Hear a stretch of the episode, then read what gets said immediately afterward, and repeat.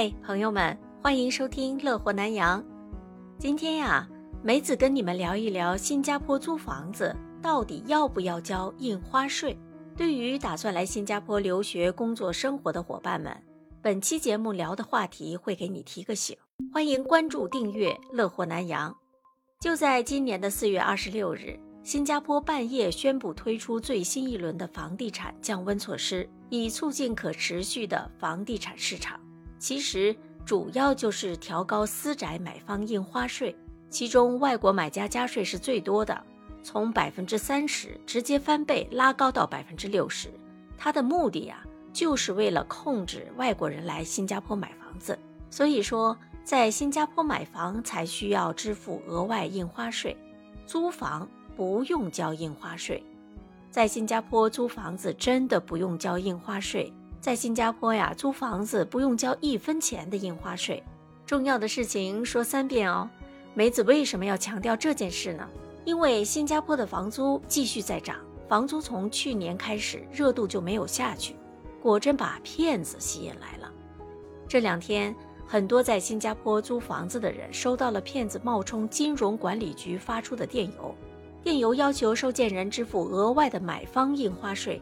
以及核实这笔未支付的税金。根据新加坡金融管理局发出的公告，骗子在邮件中列明了房产地点、房东还有房客的姓名，甚至还有额外买方印花税的支付金额等等，并表示这笔额外买方印花税会在租赁的期满时退还。在邮件中也冒用了新加坡国内税务局 IRAS 的标识。整套流程下来真的是太真了，一不小心就会中招。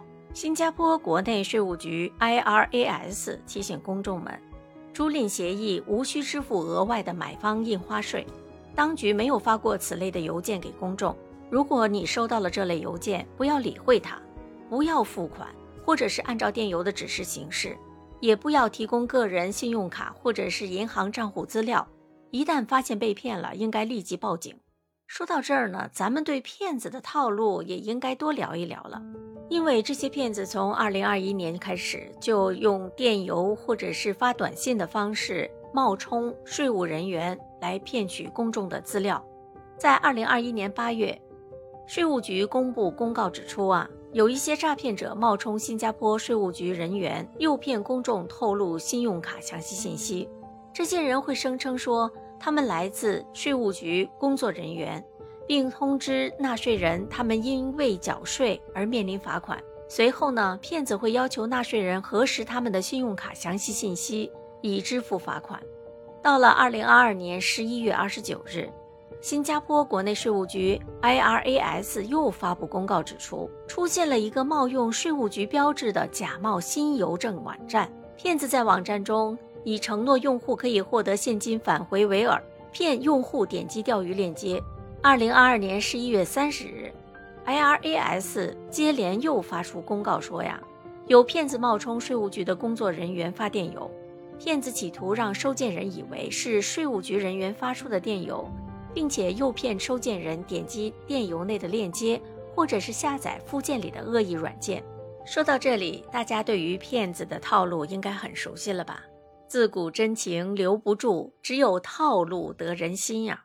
所以呀，朋友们来新加坡留学、工作、生活，一定要去合法的正规网站上找房子。特别是在你租房之前，一定要咨询相关的专业人士或者是政府部门，以获取最准确和最新的消息。同时，大家一定要多了解新加坡的新闻和最新的政策。希望梅子今天和朋友们聊的话题对大家有帮助。梅子会带你多了解新加坡和东南亚，日后来了不迷路。感谢你的聆听和支持，咱们下期节目再聊，拜拜。